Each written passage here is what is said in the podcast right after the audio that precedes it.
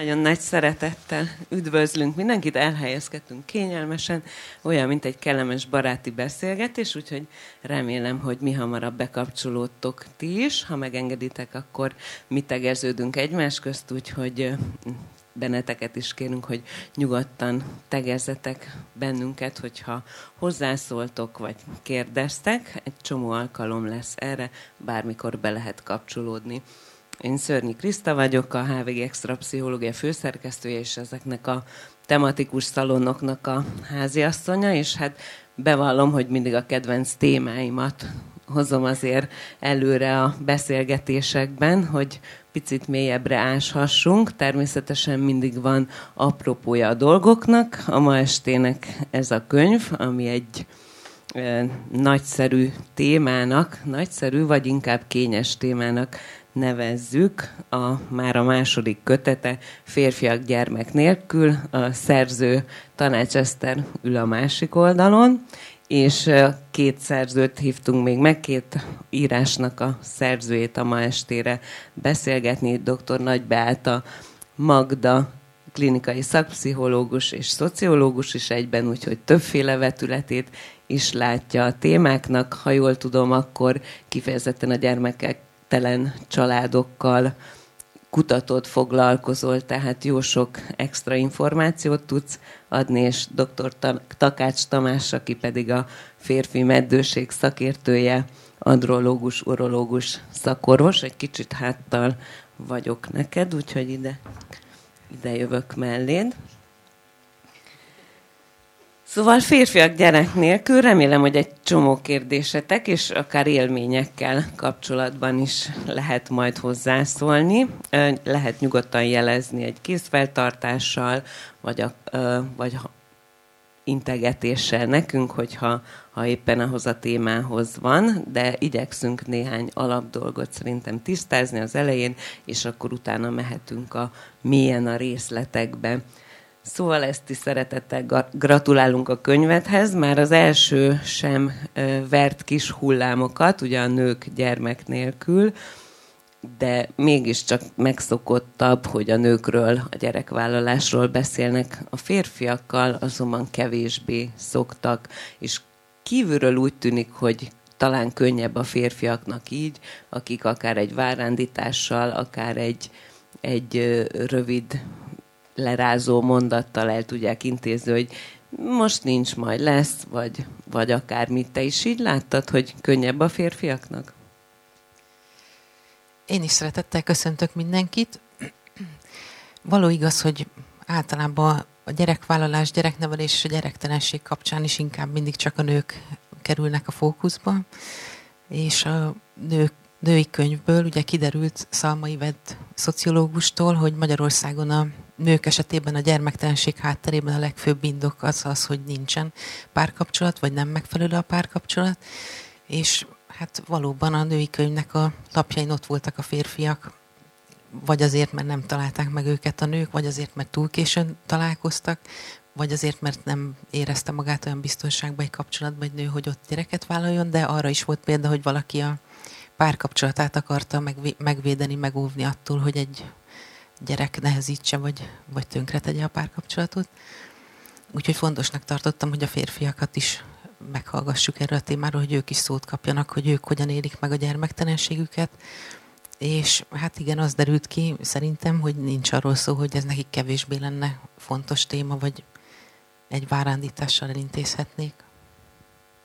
Igen, nagyon-nagyon megrendítő volt egyébként számomra szinte mindegyik történet, és őszintén megmondom, hogy bennem a férfiakról alkotott képet egy, egy kicsit pozitívabban színeztem, mert nagyon-nagyon mély érzéseket és nagyon-nagyon mély dolgokat fogalmaztak meg, de miért nem megy ez élőben be neked? Mi a gondolatod erről?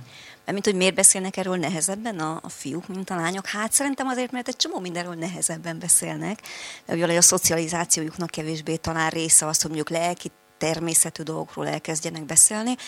Általában, bár ez szerintem nagyon sokat változik, és nyilván nem lehet általánosítani. Viszont azért ez a téma a gyermektelenség, és pláne a meddőség, az meg mégiscsak olyan, ami, amiről a nők sokkal jobban tudnak beszélni egymás között.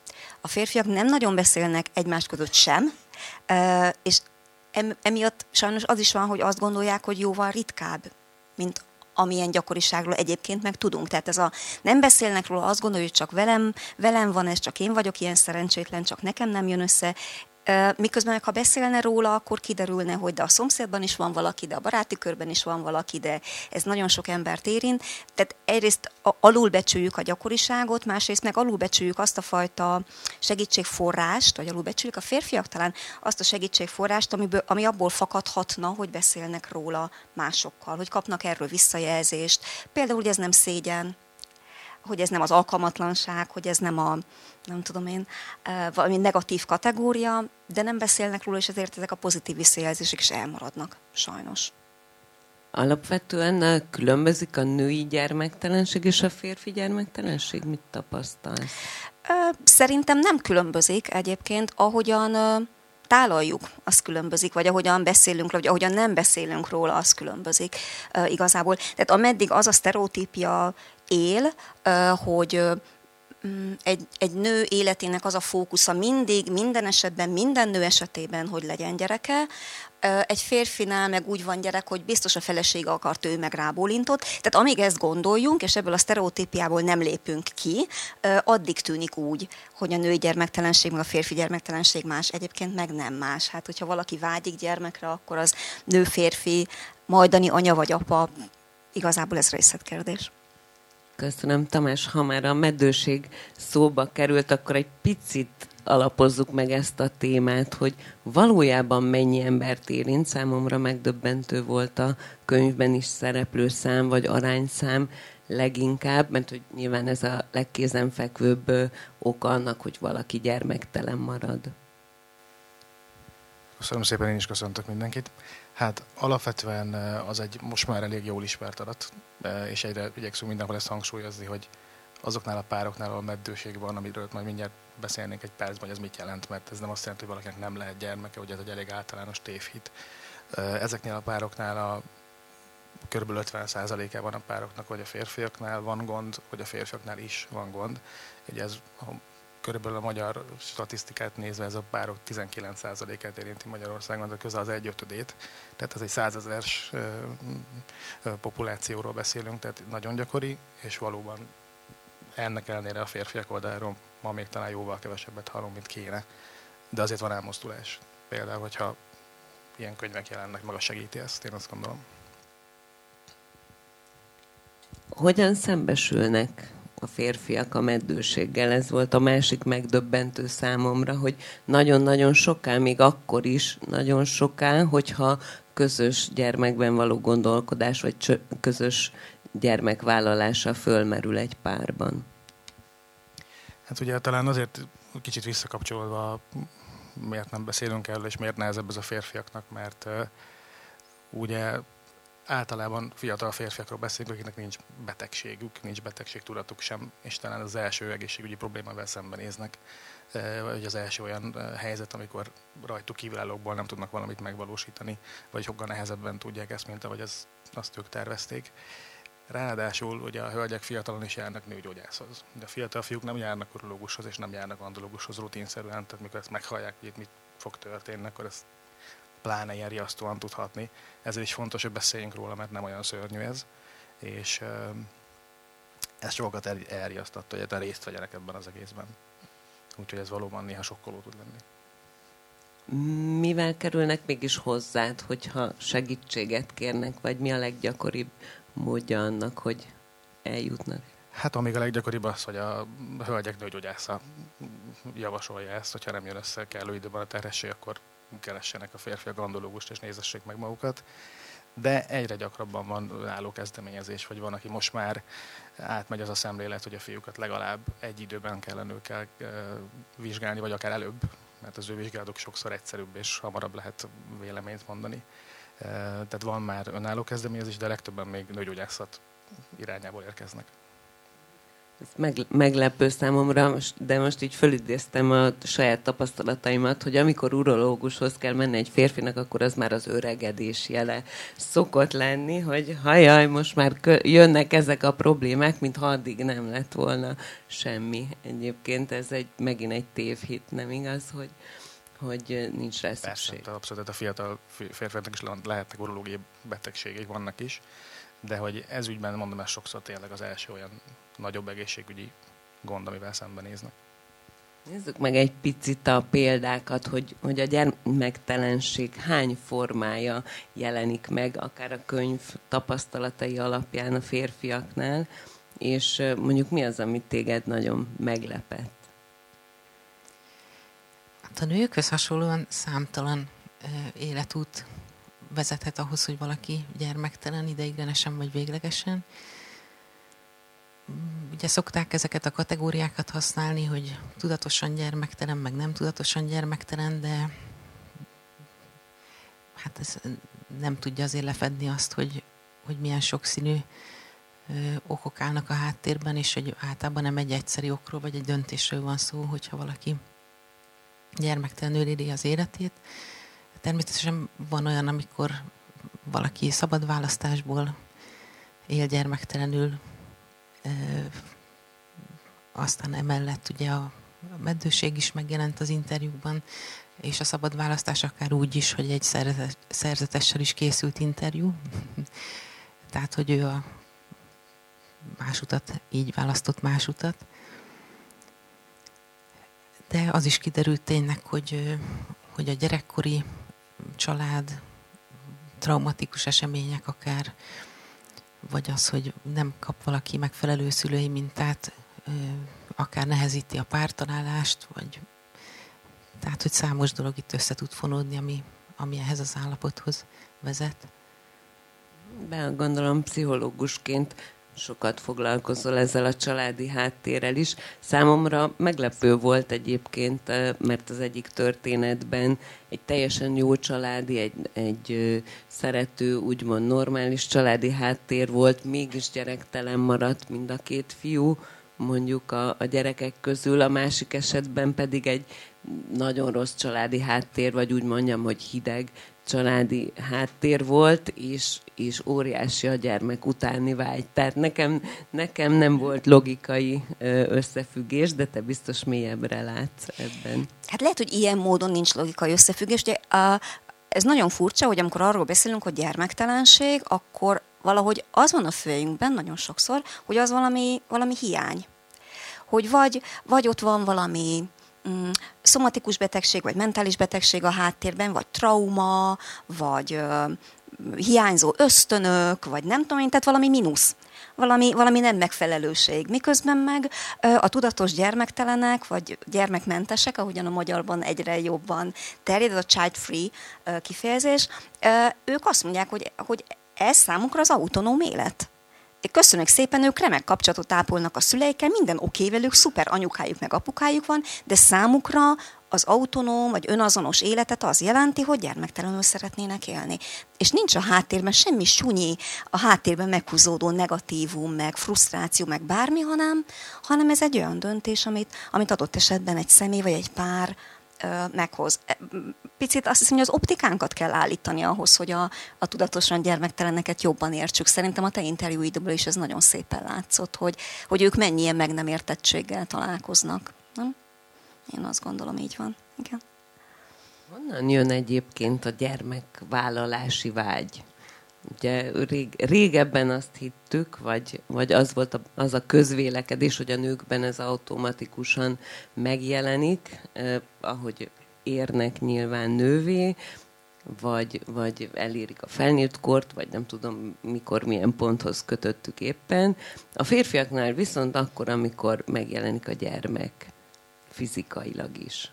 Uh-huh. Igen, hát ezt szoktuk gondolni régebben, most már kevésbé ezt gondoljuk. Igen, tehát azért itt ez tényleg érdemes szétválasztani, hogy persze ennek van egy biológiai része, és gondolkodhatunk most evolúcióban, meg gondolkodhatunk fajfenntartásban, meg önfenntartásban, meg sok mindenben, meg ösztönökben, de ebben a szempontban egyébként nincs különbség férfiak meg nők között.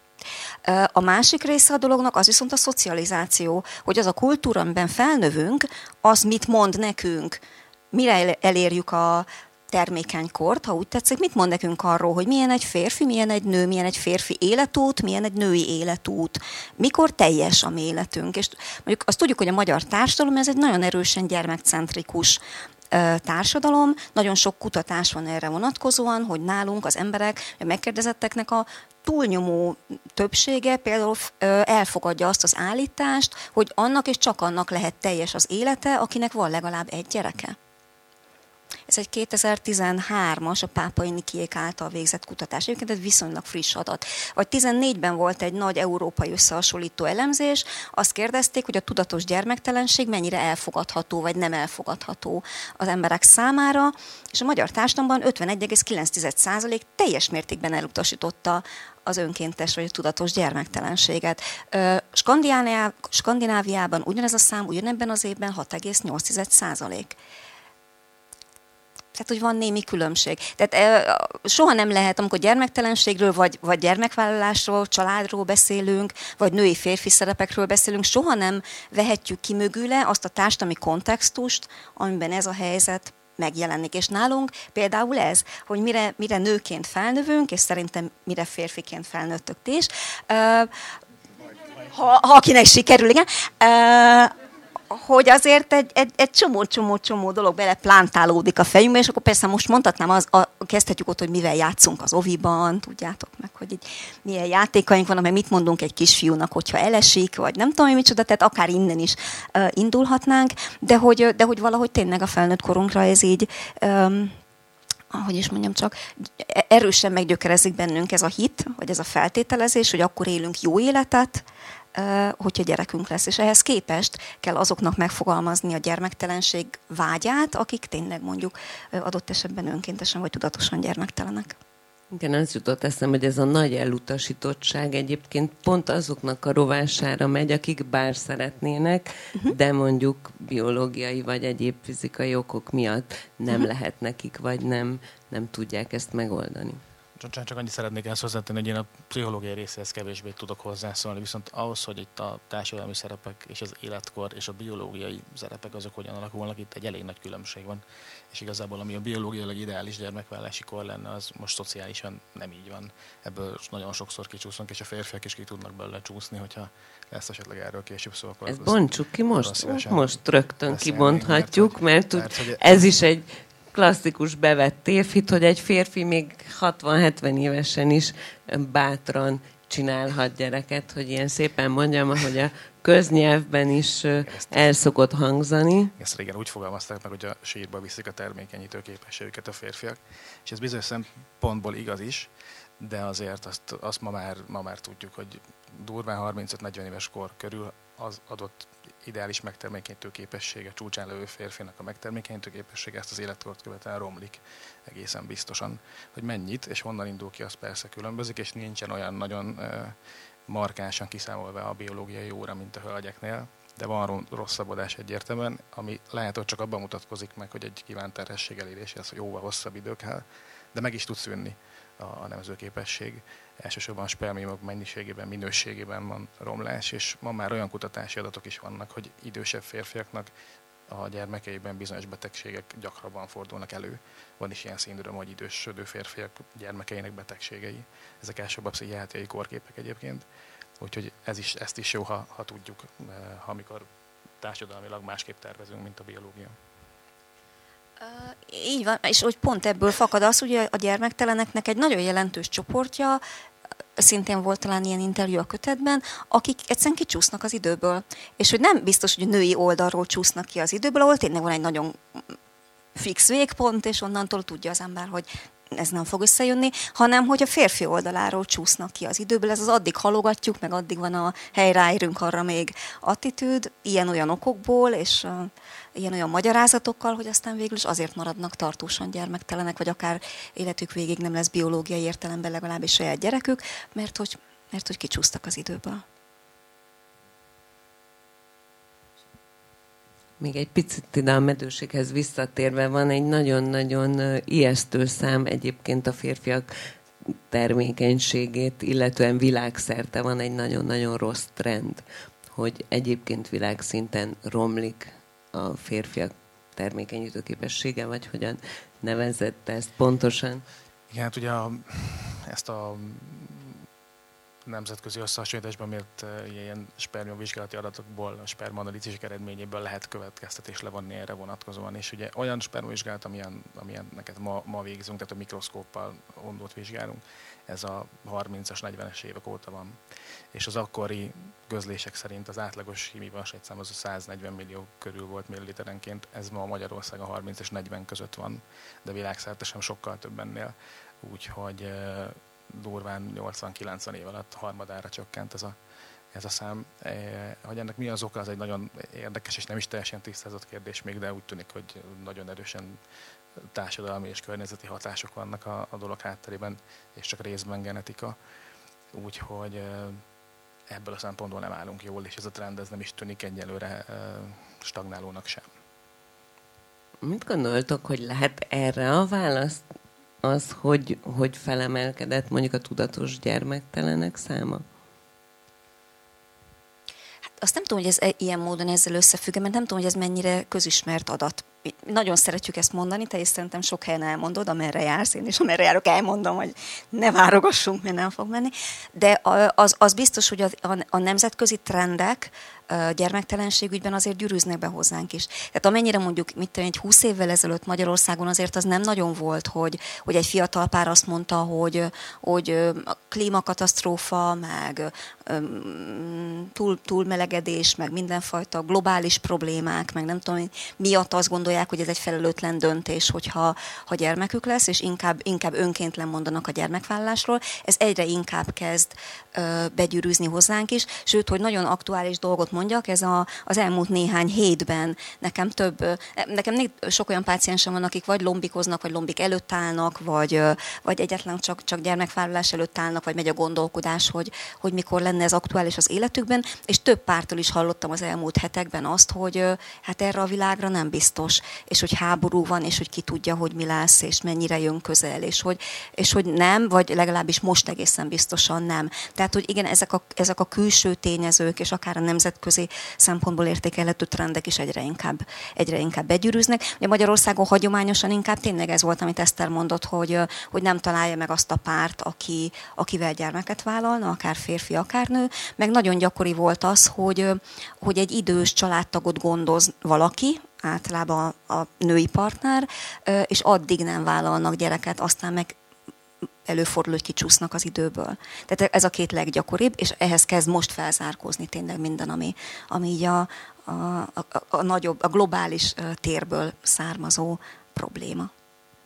Ezt a könyves tapasztalataid, és beleértve a, a női interjú alanyokat is, mennyire él még ez a dolog a, a magyar társadalomban, hogy ha ez meg lesz, ha lesz lakásom, ha jó lesz a munkám, vagy ha lesz elég pénzem, akkor jöhet majd a gyerek. Tehát, hogy, hogy mi mindennek kell megfelelni társadalmi szinten.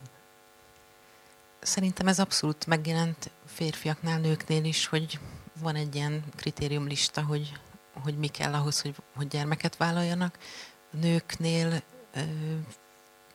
olyannal nem is nagyon találkoztam, aki azt mondja, hogy egyedül is belevágna. Tehát az első körben a stabil, tartós párkapcsolatot említették nekem a legtöbb nő, illetve hát egy olyan biztonságot, egy anyagi biztonságot, lakhatást, valamilyen szintű életszínvonalat, és hát a férfiaknál is megjelenik ez az anyagi biztonság sokszor, illetve hogy ők el tudják tartani az egész családot.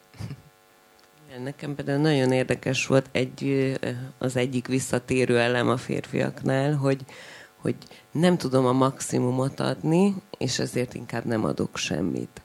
Tehát, hogy, hogy nem lennék maximálisan jó apa, vagy, vagy úgy érzem, hogy nem tudnék megadni mindent a családnak, és akkor inkább nem vállalok. Tehát ez a kicsit ez a fekete-fehér, nem az, hogy dolgozunk, és nem, nem is gondolkoztak abban, azt hiszem ebben az egyik interjúban, hogy majd ketten együtt megoldjuk, hanem nem, neki személyesen neki kell a teljes felelősséget elvinni.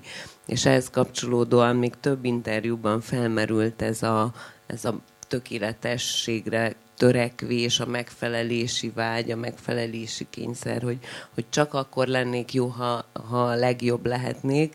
Ugye most az el, elég jó szülőkről már elég sokat beszélünk, hogy, hogy pont ez a tökéletességre való törekvés az, ami megöli nagyon sokszor a spontaneitást, a kreativitást, akár egy párkapcsolatban, akár a gyerekekkel kapcsolatban.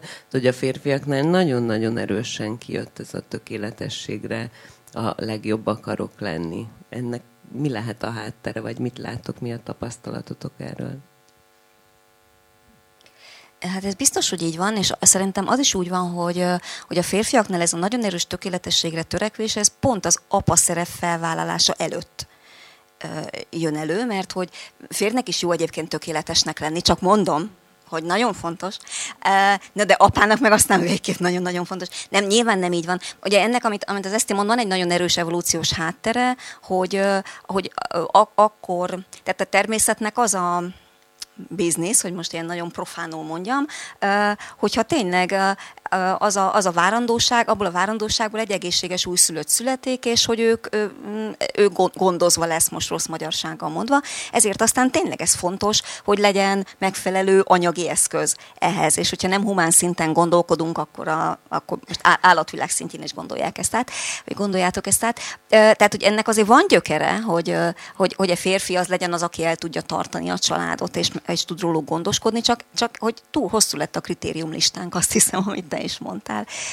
Ez az egyik. A másik meg, hogy amiről szintén sokat beszélünk szerintem mostanában, hogy a férfiak felé nagyon sokféle és néha nagyon ellentétes elvárás van hát hogy őszinte részvétem néha, hogy, hogy, így, hogy így legyetek, okay, hogy így le, legyetek egyszerre ilyen nagyon határozottak, meg nagyon magabiztosak, meg nagyon tudjátok, hogy merre van az előre, meg menjetek és csináljátok, és hozzátok haza a pénzt, és dolgozatok sokat.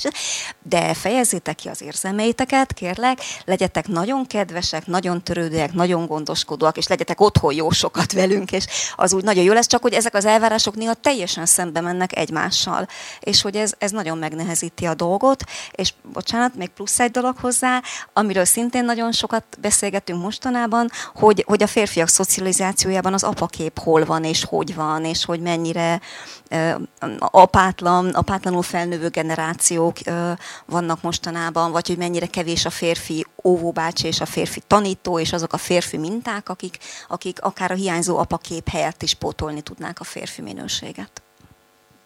Köszönöm. Hát a tökéletes csak annyit, hogy igen, ez elég nehezen megy, ez kétségtelen.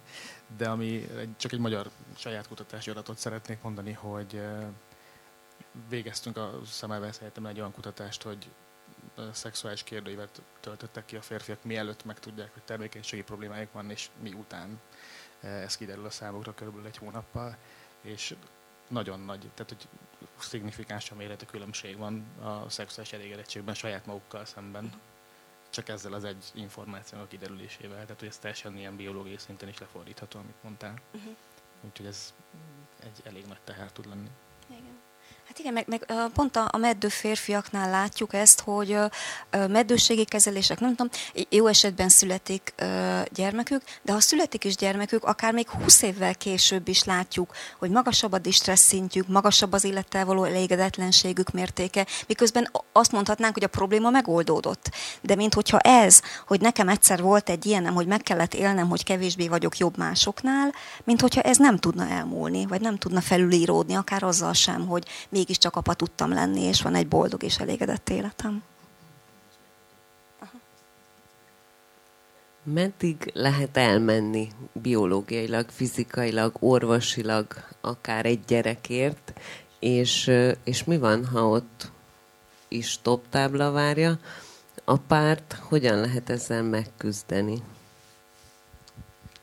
Hát, hogy meddig lehet elmenni, ez egy elég nehéz kérdés. Igazából gyakorlatilag a férfiak szempontjából egy olyan végpont van, amikor, amikor semmit nem lehet tenni ez ügyben, és ez az, hogyha a herében nincsen himivarsaj termelés egyáltalán, vagy olyan mennyiségben nincsen, ami akár egy lombik kezeléshez felhasználható lenne. Ugye ez az a helyzet, amikor nem tudunk mit tenni. Tehát akkor azt nekünk is be kell látni, hogy biológiailag nem tudunk segíteni, és ezekben a helyzetekben amit mi tudunk javasolni, az ugye a spermadonáció, örökbefogadás, és e, tehát biológiailag saját gyermeket nem tudnak ők vállalni. Ugye ez az, amikor, amikor nincs, nincsen további teendőnk, vagy nincs tovább lépési lehetőség. Minden más szempontból egészen extrém példák vannak szerintem a könyvben is, és az életben is, hogy ki és meddig tud elmenni az ügyben, hogy, hogy mindent megtegyen, hogy gyereke legyen, hogyha, hogyha ezt szeretné. Tehát itt nagyon nagy számban ismételt lombik kezelésektől kezdve egészen extrém gyógyszeres kezelésekig, és, és hát azt gondolom, hogy, hogy pszichés oldalról is e, sokáig lehet menni. Igen, ez azért sokszor előkerült már az előző könyv kapcsán is, ezt való korábbi beszélgetéseinkben is, hogy akár a lombik kezelés, akár e, bármelyik ilyen mesterségesen asszisztált terápia nagyon-nagyon megterhelő a női oldalra biológiai, fizikailag, lelkileg is, de a férfi oldalra is, mert ahogy a könyvben is olvastam ezekről a történetekről, ők legtöbbször, vagy nagyon sokszor kívül maradnak, vagy nagyon sokáig kívül maradnak ezen a történeten, ahogy mondtad te is, Tamás, hogy, hogy ők már nagyon sokára kerülnek akár vizsgálatok közelébe, vagy, vagy saját képességek felmérésére, akkor a nő már régóta benne van, és ez borzasztóan megterheli a kapcsolatokat, amikből aztán később, ha lesz gyerek, akkor is terhes ez a folyamat, ha nem lesz gyerek, akkor pedig még egy, még sokkal nehezebb akár elkezdeni a gyász folyamatot.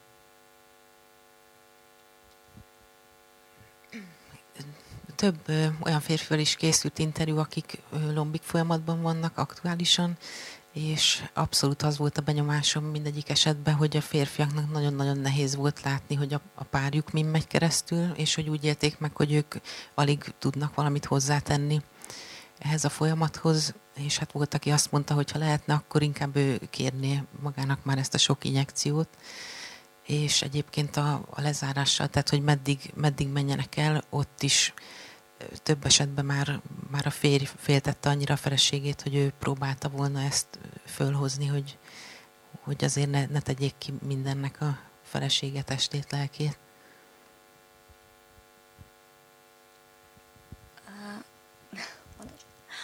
Csak ez, ez a lezárás szerintem ez egy nagyon fontos kérdés, mert hogy ebben az interjú alanyai is egy csomószor beleütköztek, hogy mikor van ennek a folyamatnak vége.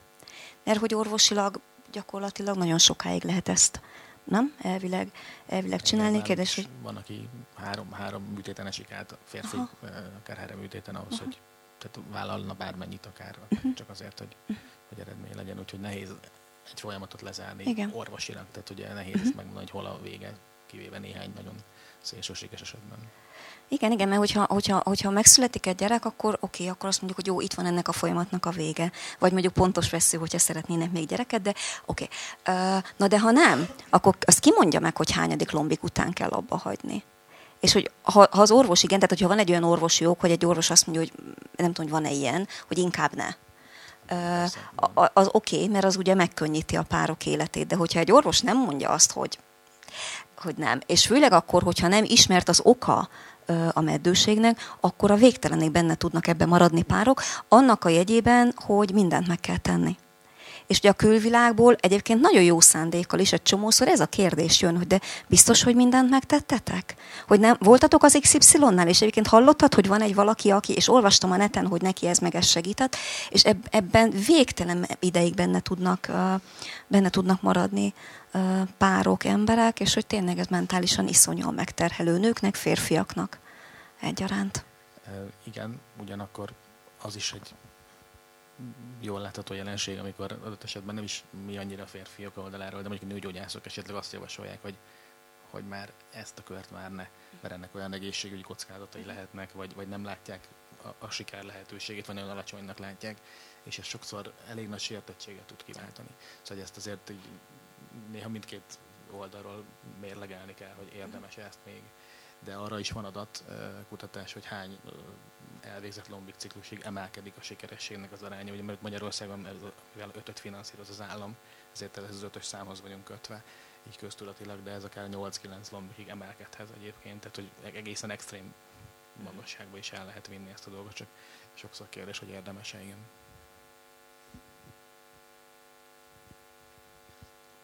Eszti, te, ha jól tudom, tanácsadást is végzel, vagy legalábbis végeztél ilyen ö, asszisztált terápiákkal kapcsolatban, vagy örökbefogadással kapcsolatban. Mit élnek át egyáltalán a párok? Mert számomra az volt a megdöbbentő, hogy azzal, amit átélnek, azzal magukra vannak hagyva, vagy egymással meg tudják beszélni, és akkor itt megint a, a férfiakat egy picit meg kell piszkálni szerintem, hogy, hogy érdemes arról is beszélni, hogy ők mit élnek meg, de hogy, hogy nincs igazán olyan segítség, ami támogatná őket, ha csak nem te, mint tanácsadó, vagy a hozzád hasonló tanácsadók. Hát sajnos Magyarországon nincsen beépítve a asszisztált reprodukciós eljárások rendszerébe a kötelező pszichés támogatás, pedig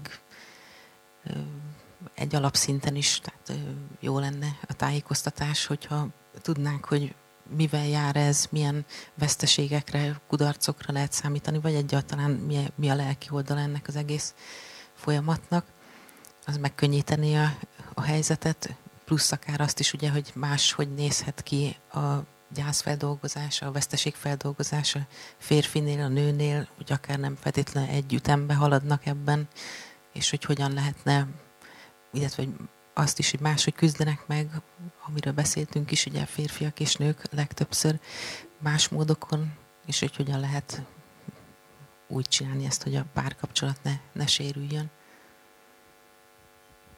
picit már beszéltünk, hogy, hogy mit élhetnek át a férfiak, amikor a meddőségükkel szembesülnek.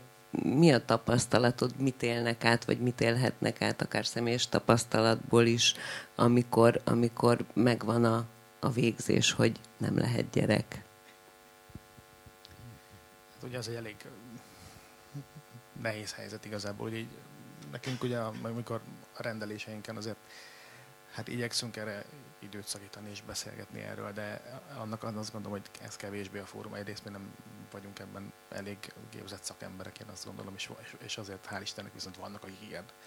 E, de hát ez mindenképpen egy nagyon nagy részben kudarc élmény, ami egy, egy rossz megfogalmazás ennek, én azt gondolom, hiszen ez nem, nem egy e, önként választott, vagy, vagy, egy, vagy egy nem tettünk meg mindent, és azért nem sikerült típusú élmény, de, de mindenképpen nagyon nehéz vele szembenézni. Ahogy mondtam is, tehát, hogy már már a, a gyanúja is akár szexuális panaszokat okozhat, tehát hogy ennyire súlyos kérdés ez, de, mm, de én azt gondolom, hogy például nálunk is van, van elérhető pszichológiai segítség, és egyre több helyen van azért, és, és én biztatok is mindenkit erre, hogy ezt vegye igénybe, mert, mert ez mert a vesekövünkkel se birkózunk otthon egyedül alapvetően, vagy legalábbis ez nem olyan helyes, és ez ugyanilyen komoly kérdés. Tehát, hogyha a szaksegítséggel biztos, hogy hamarabb vagy jobban meg tudjuk ezt a kérdést oldani, mint magunkban. Én egy kicsit visszacsatolnék ahhoz, amit az Eszti mondott, hogy mennyire van hozzáférhető információ ezekről a témákról, mert szerintem egyébként ez, ez a nyitja a dolognak, szóval hogy szerintem, ha nem, nem beszélünk róla, vagy nincs hozzáférhető információ, akár amit mondasz, hogy, hogy igen, egy férfinek ez egy olyan helyzet, amikor azt éli meg, hogy ő kevesebb másoknál, vagy nyilván a szorongás szintje megnő, vagy szégyenként kezdi ezt az egészet megélni, amit tényleg nem kellene, vagy kudarcnak, vagy nem tudom, micsoda. Tehát, hogyha erről van hozzáférhető információ, akkor ezek a férfiak azt gondolják, hogy nem maradnak egyedül. Mert azt mondják, hogy aha, ja, megnéztem a neten, vagy nem tudom, én elolvastam hozzá egy könyvet, mondjuk ezt például. Uh, nem is például, mert nem nagyon van más, szóval, hogy elolvastam ezt a könyvet. Uh, és akkor most már tudom, hogy, hogy, hogy, hogy amit én érzek, az oké. Okay.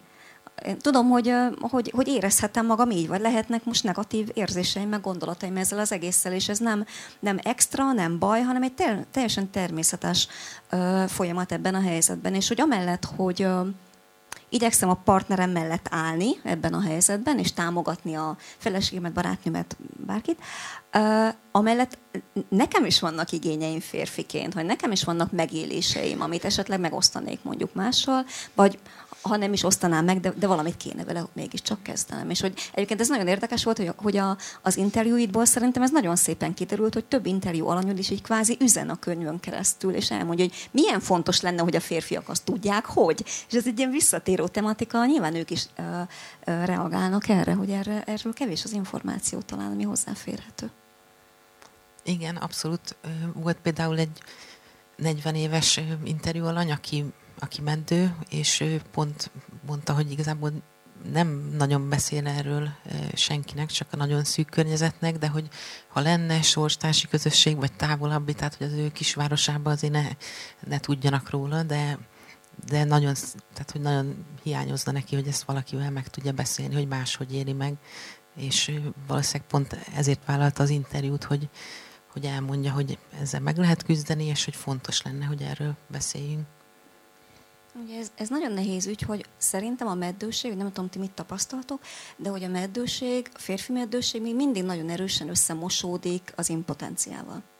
És hogy itt ebben mindig van egy ilyen csúszkálás, és ez amit mindig mondunk, hogy, hogy mennyiszer viccelődnek a meddő férfiakkal. Hogy, hogy, hogy nem megy meg, mint nem megy, miközben ez nyilván nem a szexuális teljesítőképességről szól, hanem valami teljesen másról, és hogy egy meddő nővel soha nem viccelődünk. Tehát egy meddőnő az empátiát vált ki mindenkiből, odafordulás, törődést, nem tudom én, rosszabb esetben szánalmat, de biztos, hogy nem kezdünk el poénkodni azon, hogy egy nőnek nem lehet gyereke. De egy fér, a férfiak, a meddő férfiak ezt milliószor megélik, és mondják, hogy milyen poénosnak szánt beszólásokat kapnak. Hát persze, hogy nem beszél róla. Igen, ezt többen is említették a, a kötetben, és pont ugyanez az interjú alany, akiről meséltem az imént, ő mondta, hogy abszolút, mikor kiderült, hogy nemzőképtelen, hogy ő nem érezte magát férfinak, és azt mondta, hogy úgy képzeli el, hogy úgy érzi magát, hogy ilyen lehet, amikor egy nőnek le kell venni a mellét. De aztán végülis azt az üzenetet ö, küldte a könyvön keresztül, hogy attól még, hogy meddő vagy, férfi vagy. Hát. mondom, ebben én nem vagyok szakember, de azt tudom, hogy, hogy azok a férfiak, akik jártak tanácsadáson, segítségen, csoportban, mert mondom, ezek elérhetők és léteznek. Nekem még soha senki nem mondta, hogy megbánta, hogy elment. Uh-huh. Tehát, hogy ez azért egy jó visszajelzés szerintem. Meg, megosztozunk a mikrofon. Mitől férfi a férfi? Ezt valóban több alany is megfogalmazta, hogy vagy mitől jó apa, mitől ap lesz jó apa a férfi. Ti hogy látjátok ezt most? Mennyit változott, változott-e, mennyit változott akár az elmúlt évtizedekhez képest, vagy még mindig be vagyunk uh, ugyanoda dobozolva, ahol voltunk? Férfiakat kérdeznek először. És egy. Nem válaszol. Nem, ez tényleg igazán. Nem passzolod? Oké. Okay. Csak annyit így az interjú kapcsán, hogy hogy az nekem nagyon kitűnt a, a legtöbbből, hogy, hogy valami nagyon más mintát kaptak a legtöbben otthon, mint amit, mint amit aztán ők szeretnének megvalósítani apaként, vagy egyáltalán, hogyha nem is akar valaki apává válni, de hogy, hogy nem így képzelné el azt, hogy, hogy ő hogyan csinálná ezt, vagy hogyan lenne apa, és hogy elég nehéz dolguk van úgy kimunkálni a saját útjukat, hogy, hogy nem tudják követni azt, ami, amit kaptak. Tehát egy ér- értékkonfliktus, vagy akár, vagy ilyesmire gondolsz? Vagy társadalmi szerepkonfliktus is akár? Hát, hogy, hogy gyors, gyorsan változnak körülöttünk a dolgok. Szóval, hogy ha, ha meggondoljátok, azok a férfiak, akik most apák lesznek, ők valahogy így a 80-as, 90-es években születtek az ő ap, apjaik, hogy hogy kell ezt szépen ragozni, mondjuk az 50-esben, vagy a nem tudom, kb. Tehát, hogy sok minden változott közben, és azért, a, amit a szülők átadnak a gyereküknek, tudás az életről, vagy az élethez, az az ő életükre igaz tudás, hogy az ő életükre igaz tanítás, de nem biztos, hogy a következő generáció teljesen megváltozott életkörülményeire és egy igaz tanítás lesz, hogy itt a legjobb szándékok mellett is uh, vannak ebben, ebben uh, hiányok. Ez az egyik. A másik viszont, ami meg a pozitív oldal, szerintem, hogy sokkal többet beszélünk erről. Tehát, hogy arról régebben is beszéltünk, hogy hogyan kell jó anyának lenni, de töredékenyit nem beszéltünk korábban arról, hogy hogyan kell jó apának lenni. Tehát, hogy ebben mindenképpen van egy ilyesfajta pozitív irányú elmozdulás is szerintem. Így van, ahogy az előbb az elvárásokkal kapcsolatban mondtad, hogy ma már a jó apának nem csak megfelelő pénzt kell, vagy anyagi biztonságot teremteni, hanem még otthon is ki kell ugye a részét venni a házi munkából, meg a gyereknevelésből, meg a gyerekkel töltött minőségi időből, plusz a párjával töltött minőségi időből is, szóval rendes munkamegosztásra van fogva mindenki, de szerintem is ez az izgalmas benne, hogy ki kell találni új utakat, csak hát közben a, a régiek azért még ott sorakoznak.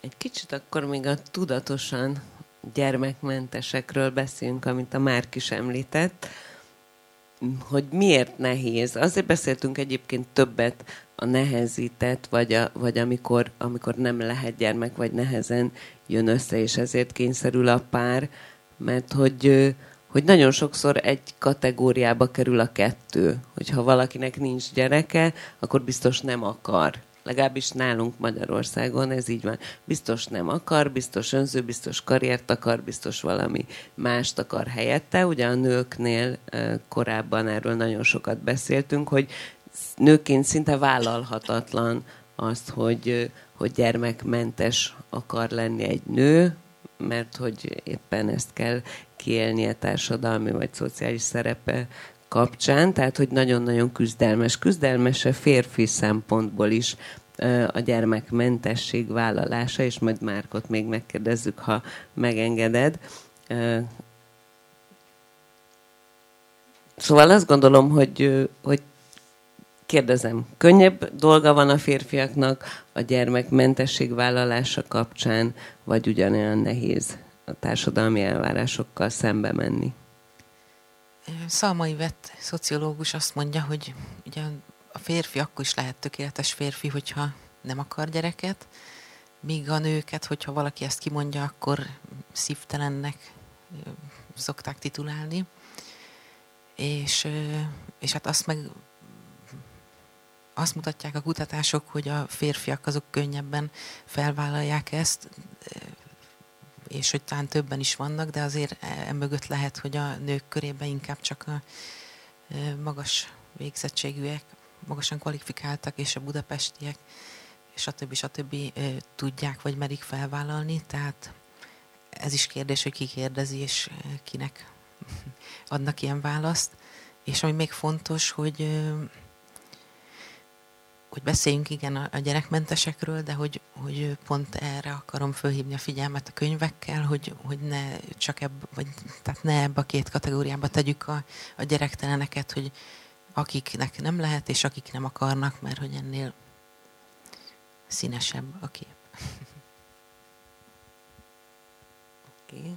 Gyermekmentesség vállalása, felvállalása? Mm, az jutott eszembe ez, amit az Eszti mondott, és szintén Szalmai vett egyébként, aki zseniális kutatásai vannak a témában, hogy, hogy ő, ő írta valahol ezt, hogy ez a gyermek nélkül élés, mondjuk így, ez azért nehéz ügy, mert erről mindenkinek van az ismeretségi baráti, nem tudom, körében valami fajta tapasztalata, de ez nagyon véletlenszerű. Csak az a baj, hogy ezeket a véletlenszerű tapasztalatainkat elkezdjük mi átlánosítani.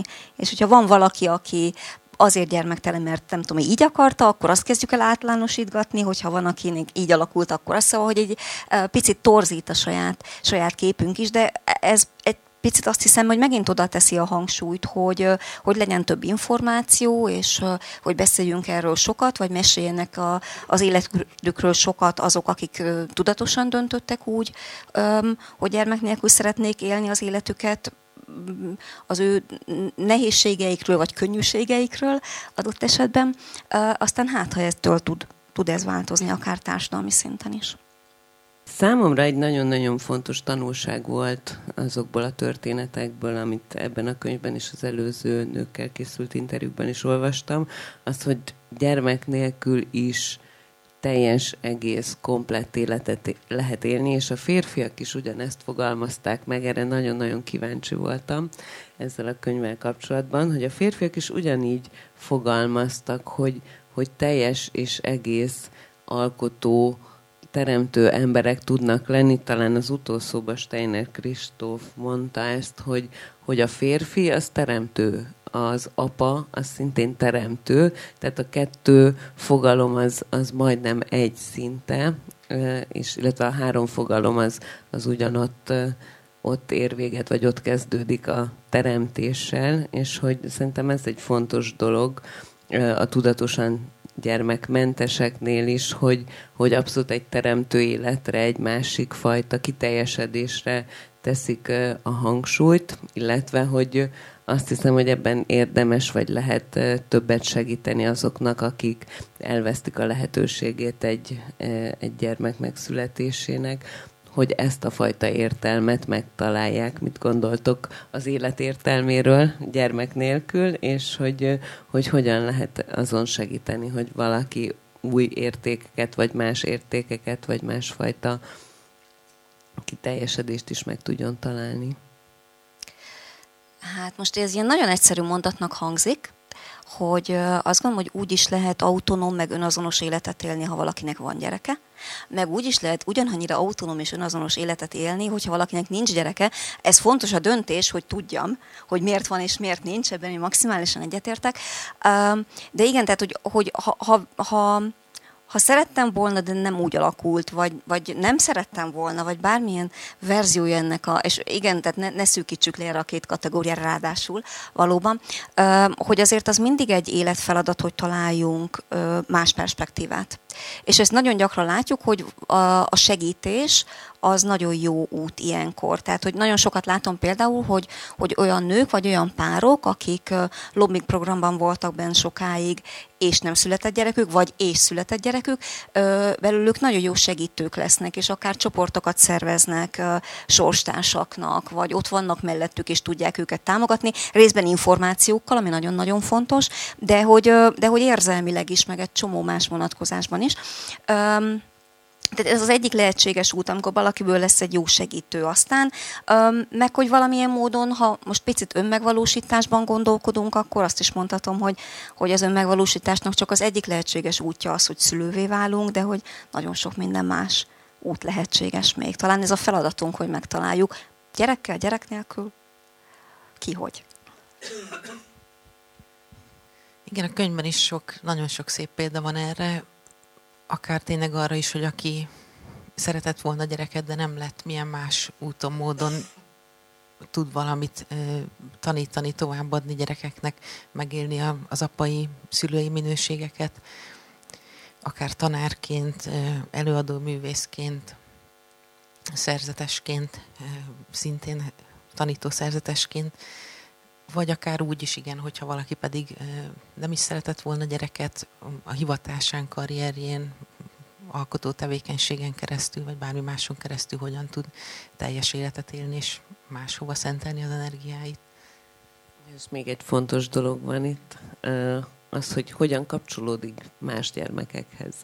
Tehát például mondjuk egy olyan pár gyermekéhez, akinek ugye a párjának van korábbi gyermeke, vagy iskolában tanítóként, vagy bármilyen közösségben gyermekekhez. Tehát, hogy, hogy nem is tudom, végülis nem néztem aztán vissza, hogy volt olyan, aki nem kötődött volna, akár nagybácsiként, vagy, vagy unokatestvérként, vagy bármilyen más módon, valamilyen módon gyermekekhez. Tehát, hogy azért nem marad ki ez se teljességgel az életből azt gondolom, hogy minden téma fölmerült, lehet a könyvet olvasgatni, még egy picit újabb témákat, meg ha még van kedvetek, itt vagyunk még a büfénél, vagy kint a könyves pultnál, úgyhogy lehet még a személyes beszélgetéseket. Én nagyon-nagyon szépen megköszönöm a közönségnek elsősorban, hogy aktív és értő figyelemmel részt vett a beszélgetésünkben, és nagyon nagy öröm volt végre már élő eseményen találkozni. Bea és Tamás, nagyon szépen köszönöm, hogy itt voltatok, és megosztottátok plusz tapasztalataitokat és tudásotokat velünk. Esztinek szintén a részvételt, és főleg a könyvet, és szerintem köszönjük meg együtt, a, mivel sok a jelenlévő, én nagyon szépen köszönöm a nők nevében a férfiaknak, hogy megosztották a gondolataikat, és hogy őszintén és mélyen tettétek ezt. Szerintem ez nagyon nagy lépés egymás felé, azt gondolom. thank you